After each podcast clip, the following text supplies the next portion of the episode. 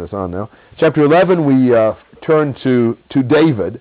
And uh, would somebody read chapter 11, verses 1 to 9?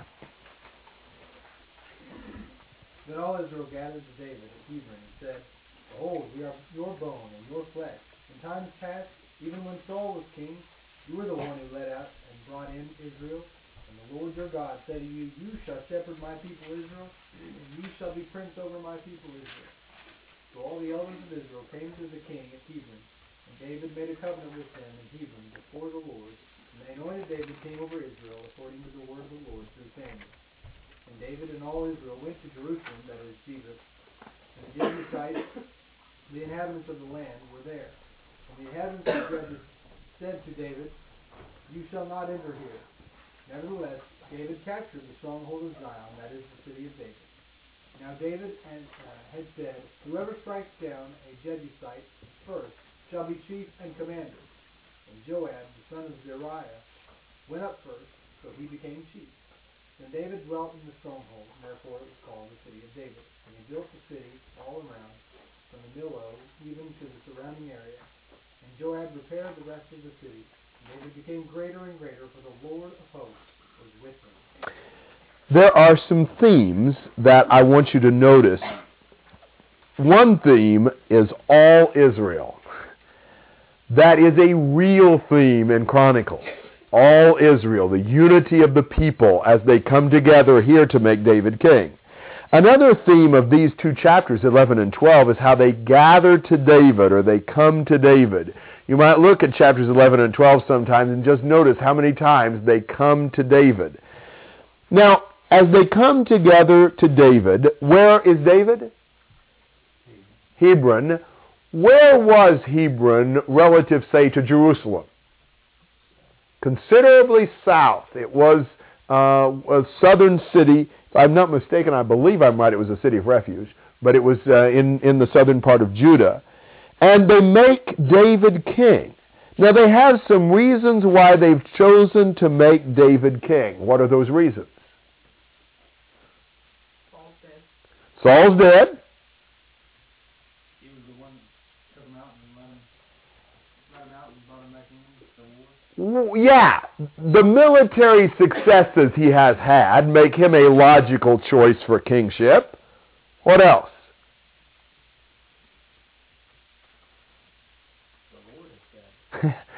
he was the one the Lord chose. It seems to me like that ought to be the uh, first and only reason, but at least they do acknowledge that as a reason.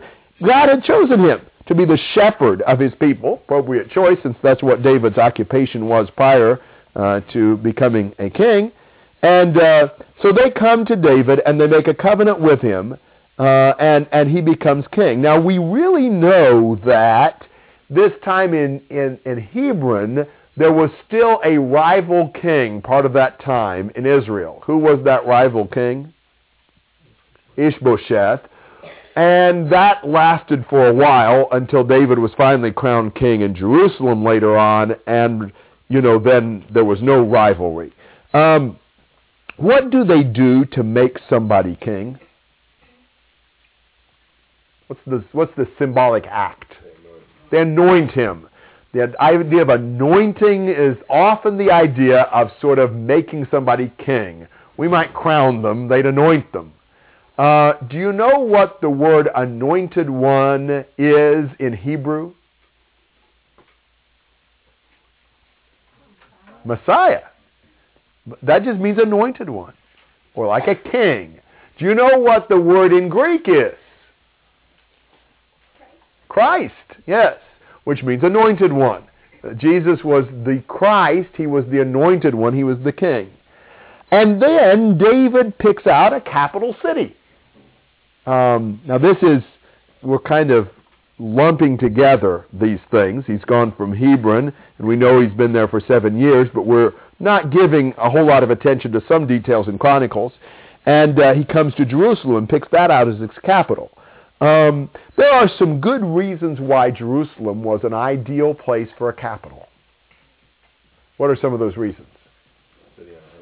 It was in a mountainous region set on a hill, easy to defend. What else? It was sort of in the middle between the north and the south of which there was already some divided uh, thinking between the north and the south. It eventually, the kingdom divides between the north and the south. Um, did Jerusalem, before David made it the capital, did it belong to the north or to the south? It didn't belong to either one of them. Who did it belong to? The Jebusites. See, this is ideal. It wasn't really either a northern city or a southern city. It was a Jebusite city, as a matter of fact. You wouldn't have thought that there would have been a Jebusite city, but remember, they did not drive out all the inhabitants of the land. And while they had conquered Jerusalem initially, they let the Jebusites come back in, and they were controlling the city. And they've got to fight the Jebusites for Jerusalem. The Jebusites thought nobody could take them. they said, you shall not enter here. But David says, whoever conquers the city becomes my commander. And guess who conquered it? And therefore he became David's commander. Joab was related to David how? Nephew, son of David's sister. We'd already looked at that. It's interesting that Jerusalem is a little like another capital city we know from world history. Do you know of another capital city that was sort of founded because it was kind of on the border between the north and the south and didn't belong to either one? Washington, D.C. That's kind of why we picked Washington as the capital. You know, to have picked Boston would have alienated the South, or to, you know, pick one of those southern cities would have alienated the North. But but they picked a place that wasn't really belonging to either one and uh, made a city there right in the middle. So that's what they do. Jerusalem technically belonged to which tribe? Benjamin, which was kind of a border tribe. Benjamin does more ally itself with Judah, but it was still kind of a border tribe. So Jerusalem was a good, uh, good city for, for David to pick as capital. Jerusalem is mentioned 151 times in Chronicles. 22% of the times it's mentioned in the whole Old Testament. So clearly Jerusalem is a big focus of Chronicles. The temple is a big focus. This is a book very much dedicated to the worship of God in Jerusalem in the temple that will be built. Notice verse 9, David became greater and greater, for the Lord of hosts was with him. All right, comments or questions on 1 to 9?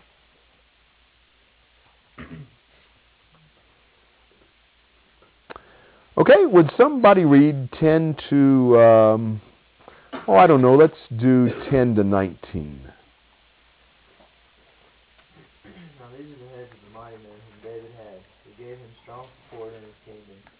Together with all Israel to make him king, according to the word of the Lord concerning Israel. These constitute the list of the mighty men whom David had. Jashobeam, the son of a Hakmonite, the chief of the thirty, he lifted up his spear against three hundred whom he killed at one time. And after him was Eleazar, the son of Dodo, the Ahohite, who was one of the three mighty men. And he was with David at Pasdammim, where the Philistines gathered together there to battle. And there was a plot of, ground full of barley, and the people fled before the Philistines. And they took their stand in the midst of the plot and defended it, and struck down the Philistines, and the Lord, the Lord saved them by a great victory. Now three of the thirty chief men went down to the rock to David into the cave of Adullam, while the army of the Philistines was camping in the valley of Rephaim. And David was then in the stronghold, while the garrison of the Philistines was, that, was then in Bethlehem. And David had a craving and said, Oh, that someone would give me water to drink from the well of Bethlehem, which is by the gate. So the three broke through the camp of the Philistines and drew water from the well of Bethlehem, which was by the gate, and took it and brought it to David. Nevertheless, David would not drink it, but poured it out to the Lord. And he said, Be it far from me before my God that I should do this. Shall I drink the blood of these men who went at the risk of their lives? For at the risk of their lives they brought it. Therefore he would not drink it, and these things the three mighty men did. All right, we are looking at David's mighty men. These mighty men are in uh, a, a uh, group of 30 main mighty men. Now, we're going to come up with a list of them at the end of the chapter that numbers more than 30. I'm assuming that's 30 at any given time, to where when one dies, they replace it. You know, these are David's green berets or something that way. These are his, his main 30, the 30 greatest warriors of his. But out of those, there are some really mighty men. There's a group of three, and then there's a few others that don't attain to the three, but they're still really, really mighty. and we're looking at what some of these people did. These mighty men supported David to make him king. That was helpful. And uh, look at some of the ones on the list. For example, in verse 11, Jehoshabim. What did Jehoshabim did do? Killed 300 at once. Yeah, with a spear. that must have been quite a feat. Uh, no wonder he uh, got was the chief of these three mighty men. Can you imagine uh, spearing 300 men at once? Uh, not necessarily on the same uh, uh, spear thrust, but uh, but all in one battle. Uh, I think uh, one on 300 is pretty bad odds. What would you say about Jehoshabim besides the fact that he's obviously good with his spear? He had the Lord on his side. He had faith. And he had something else. Courage. A lot of guts, man. That, that, you, you, you give me a spear and have 300, you know, soldiers against me. I think I would run, not fight. He didn't. And uh, he got to be the uh, chief of the 30. And then there's Eleazar, the son of Dodo. That's uh, always uh, good. And, uh, and what did he do? He was one of the three, but what did he do?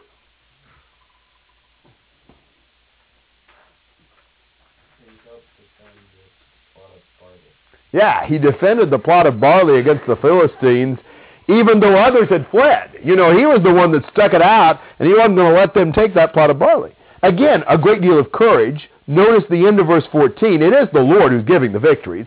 That's even why these men are able to have such great courage. Don't think of the courage as being so much they they've worked out a lot and they just know they're tougher than everybody else. Think of the courage as being faith and trust that the Lord is able to gain the victory. Would you say that David had courage when he fought Goliath? Absolutely. But it was not courage because he thought, man, I'm so good with this sling, I know I can get him. It was courage in saying, I know God will give us the victory. That's, that's the source of, of proper bravery in the Lord's service. And then there's these three. I don't know if these are the three or another three, but David is down there at the cave of Adullam and fighting against the Philistines. And what did David really long for? Oh, if I just had water from the well in Bethlehem. Well, how would David have known anything about water from a well in Bethlehem? That's where he was born. That's where he was raised.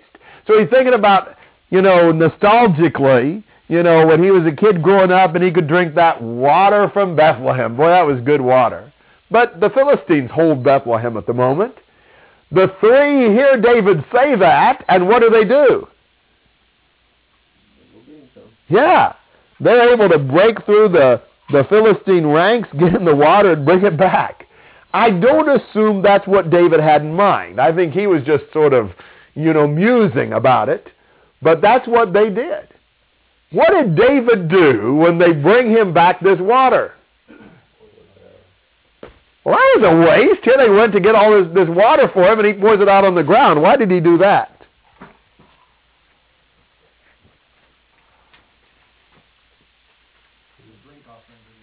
Yeah, he offers as a sacrifice to God because he, he has such admiration for their courage. He did not feel, he said, this is like their blood. They risked their life for this. I can't drink it. I'll pour this blood of theirs out before the Lord as an offering to God. And really, he shows greater respect and greater admiration for them. He was not going to take advantage of their sacrifice, but to honor God with it. That was really an amazing thing. Shows a lot of loyalty to David. David managed to inspire his men. Um, so, comments or questions uh, through verse 19? These are some really cool stories. And, you know, some of these are neglected. I mean, did you hear these Bible stories as a kid growing up? You know, you heard about Samson and Daniel and Shadrach, Meshach, and Abednego and all that. But did you hear about Jehoshabim and uh, about Eleazar, the son of Dodo, and about these three guys who brought the water? I mean, these are some good stories too, and, and, and powerful examples of faith in the Lord.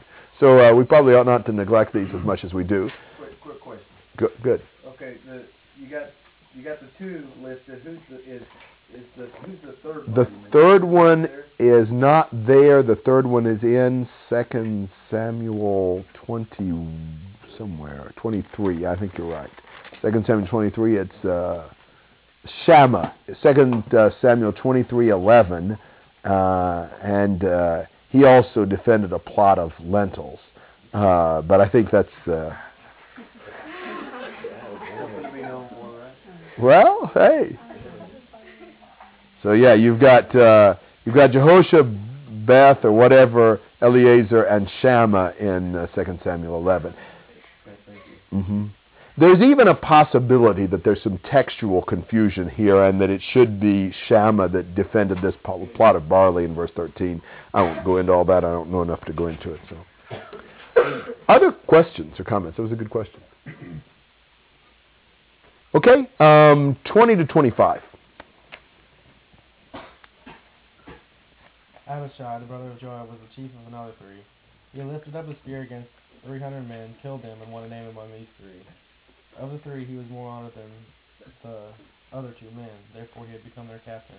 However, he did not attain the first three. Benaiah was the son of Jehoiada, the son of a valiant man from Kabzeel, who had done many deeds. He had killed the lion heroes of Moab. He had killed two lion heroes of Moab. He had also gone down and killed a lion in the midst of a pit of a snowy day. And he killed the Egyptian a man of great height, five cubits tall, and Egypt in the Egyptian's hand there was a spear like a weaver's brim.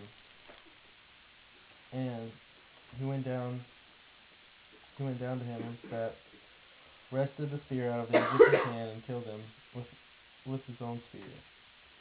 These things Benaiah, the son of Jeho- Jeho- Jehoiada, did, and won the name among these three mighty men. Indeed, he was more honored than the three than the thirty, but he did not attain to the first three.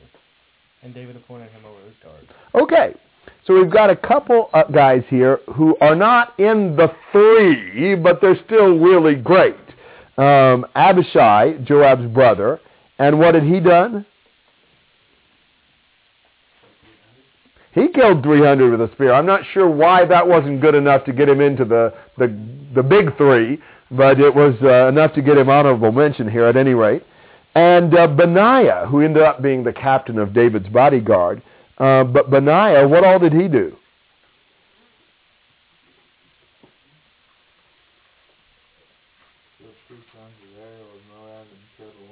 Yeah, he, he killed these two, um, and Kyle's translation is a little different. There's some question about the translation on this, but two Moabites at least. Then he killed a lion in a pit on a snowy day. Uh, that would have been quite a thing to see. And then what else did he do, Colin? Yeah. Yeah, an Egyptian giant. How big was he? Seven and a half feet tall. That would be pretty good sized. And uh, how did he kill him?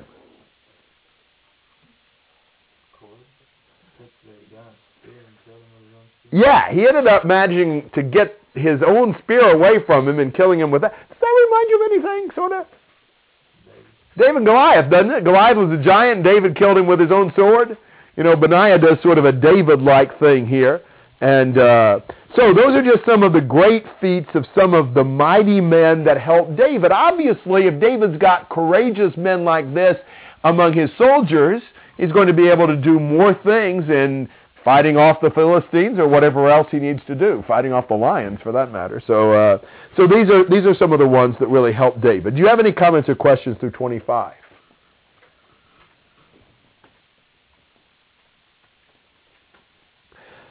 Now, here is the list of the 30 from 26 through uh, 47, even though there's more than 30 here. That's just because, I think because they replaced them from time to time. And so this is uh, um, a, a, total list of those who had attained to the 30 at any given time. Um, some of these aren't even Israelites. Look down at 39, you've got an Ammonite. Look down at 41, you have a Hittite. Uh, that's Uriah, by the way. He was one of the 30 uh, that David killed, Bathsheba's husband. And uh, verse 46 mentions a Moabite.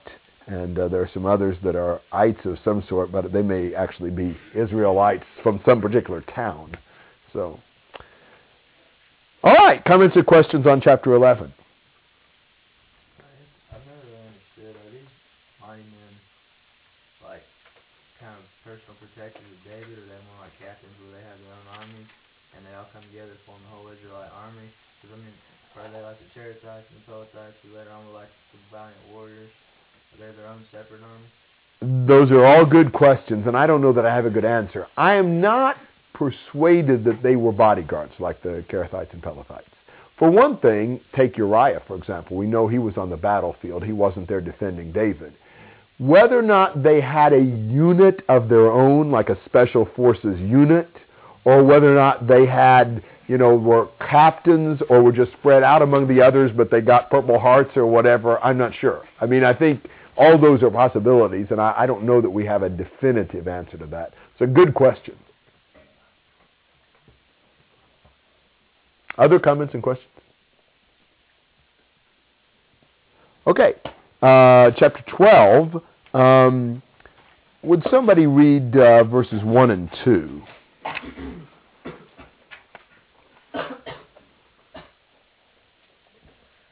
Now these were the men who came to David at Ziklag while he was still a fugitive from Saul the son of Kish, and they were among the mighty men, helpers in the war, armed with bows, using both the right hand and the left in hurling stones and shooting arrows with the bow. They were of Benjamin, Saul's brethren. Okay, now one of the things that I want you to notice here is that we're kind of looking at different places. In chapter 11, verses 1 through 9, they made David king where? At Hebron, and presumably the mighty men from 10 and following are in Hebron. But now in chapter 12, verses 1 to 7, these are ones who came to David where? Ziklag. Okay, we got to remember back. Ziklag, Ziklag. When was David in Ziklag?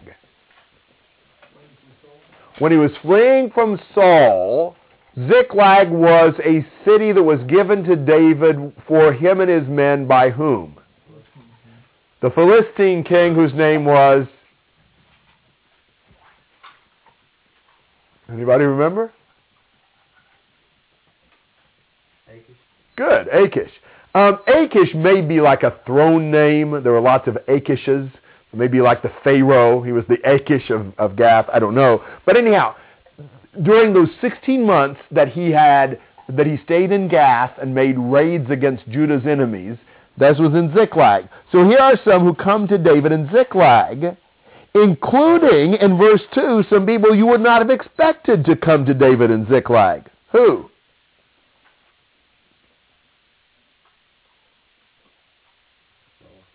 Saul's kinsman. This is when David's in Ziklag because he's fleeing from Saul, but some of Saul's own people from Benjamin come and defect to David and they join his mighty men in Ziklag. These Benjamites had particular skill with what? Arrows and bows and slingshots. Isn't that interesting? That confirms what we said a little earlier about uh, the Benjamites, and there's some other passages uh, in, in Judges particularly that uh, talk about their Benjamite ability with, uh, with bows and arrows and so forth. Uh, but they had a lot of courage to cross the line uh, and come to David even though they were relatives of Saul. And they did, and they're listed uh, through verse 7. Do you have qu- comments or questions through 12.7? All right. Uh, somebody want to read 12.8?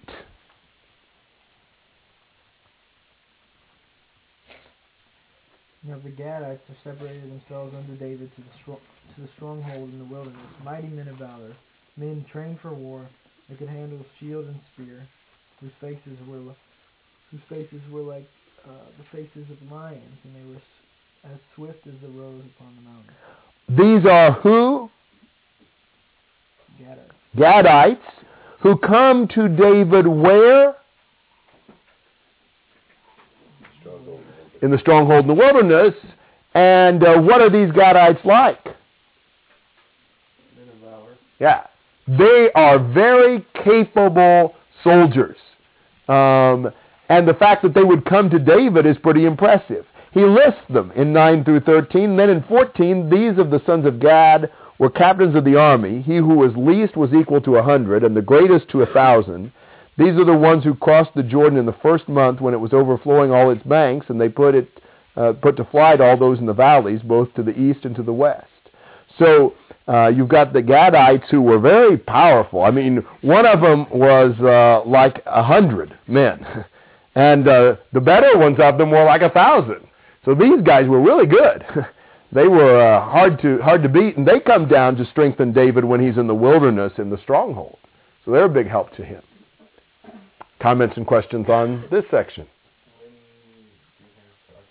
During the time he's fleeing from Saul, at least, I'm not sure which time.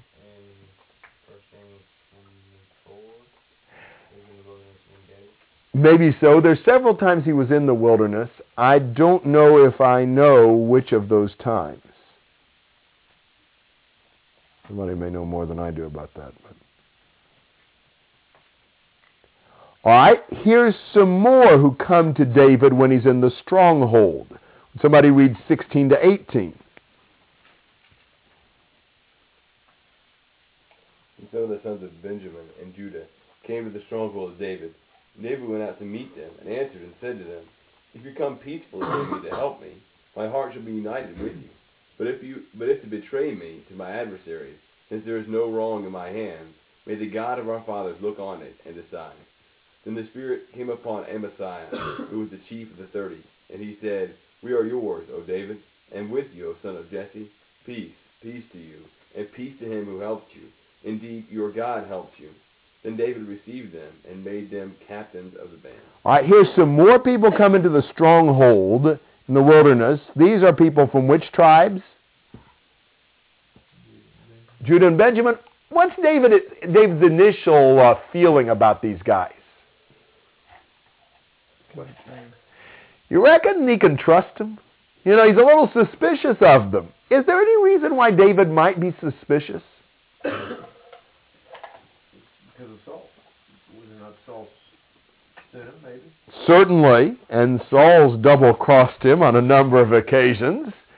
Has David been betrayed by anybody else?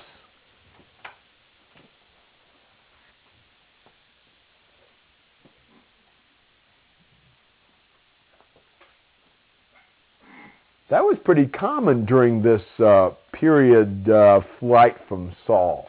Betrayed by Doeg uh, to some extent in 1 Samuel 21 and 22. City. That city of Keilah, Keilah, whatever you want to say, in 1 Samuel 23 that he, he, he defended them from the Philistines, and then Saul found out he was in a walled city and was going to march on the city and demand them to hand over David. David got wind of it, and he asked God, will this city hand me over? And God said, yeah, they will. You know, so much for their appreciation for him defending them from the Philistines. He was betrayed by the Ziphites in 1 Samuel 26 who squealed on him to Saul, telling him where he was. So I don't think it's so unreasonable that David has some suspicion. Do you suppose these guys are really coming over to him with honorable intentions or not? Um, but what do they say? They're his. Yeah this one, the Spirit comes upon Amasai, who's one of these uh, soldiers, and, and he speaks very well in, in verse 18. We are yours, O David, with you, O son of Jesse. Peace, peace to you, peace to him who helps you. Indeed, your God helps you. They recognize that God, in the final analysis, is the true helper, but they are with him, and they were loyal to him. This was They were sincere in this offer, and so David makes them. And David's getting lots of people coming to him at various times and places to help him and strengthen him. Uh, but it's ultimately God who's doing all of that. Comments? All right, would somebody read 19 to 22? You can skip over the list of names, but 19 to 22.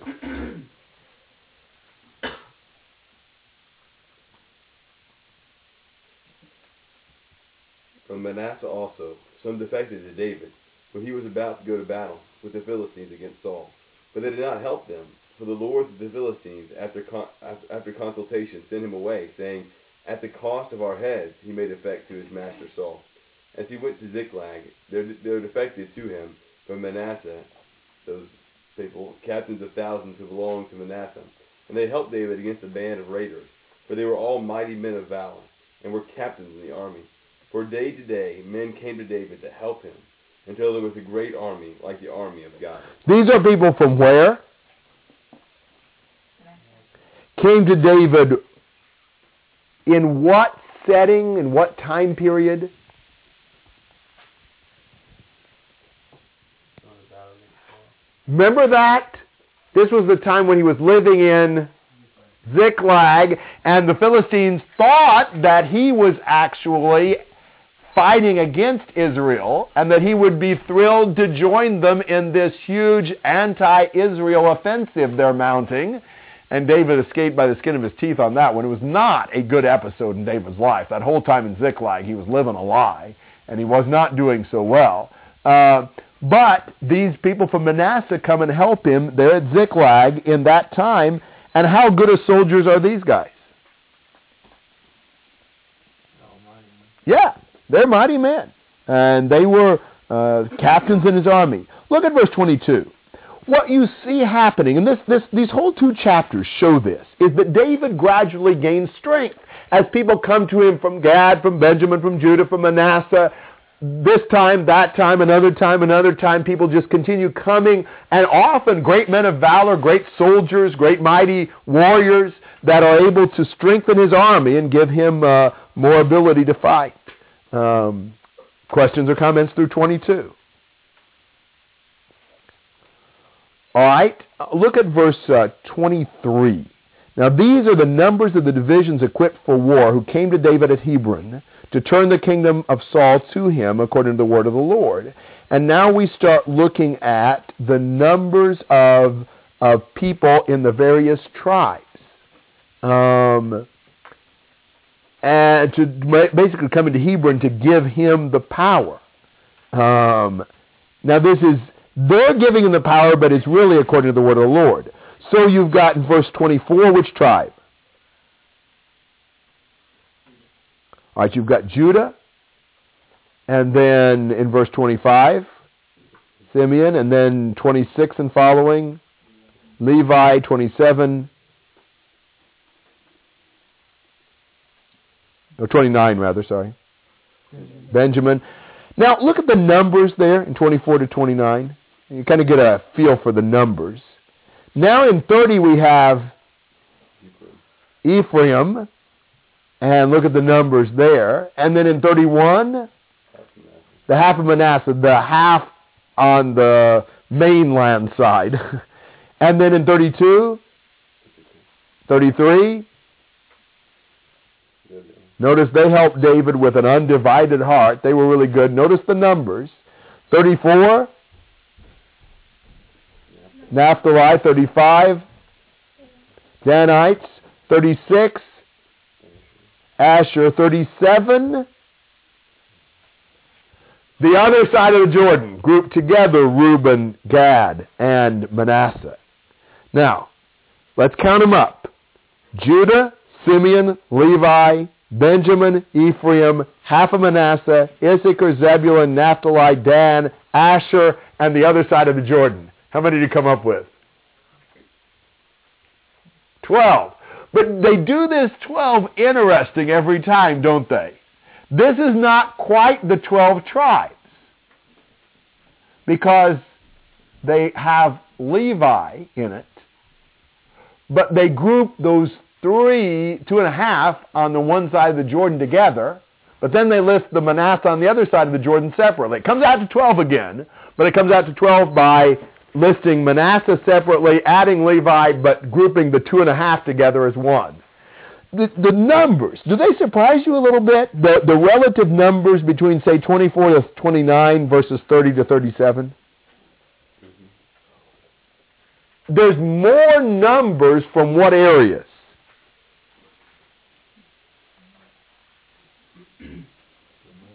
From the north, from farther away. Why do you suppose that might be?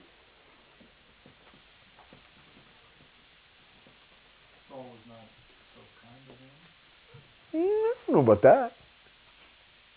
So they weren't as close to Saul. They would have been from the same region. Well, but yeah, maybe, but Judah, so that'd be close to David. Here's what I think. I don't know for sure, but I suspect that David has already gotten a lot of followers, a lot of soldiers from those areas in the south. He hasn't gotten as many yet from the north, and so when he comes to Hebron, he gets more people from there He's already got a lot of the southern people as soldiers in his army. That's my guess, for whatever that's worth. Um, comments and questions on uh, on anything through 37? Yes. Okay.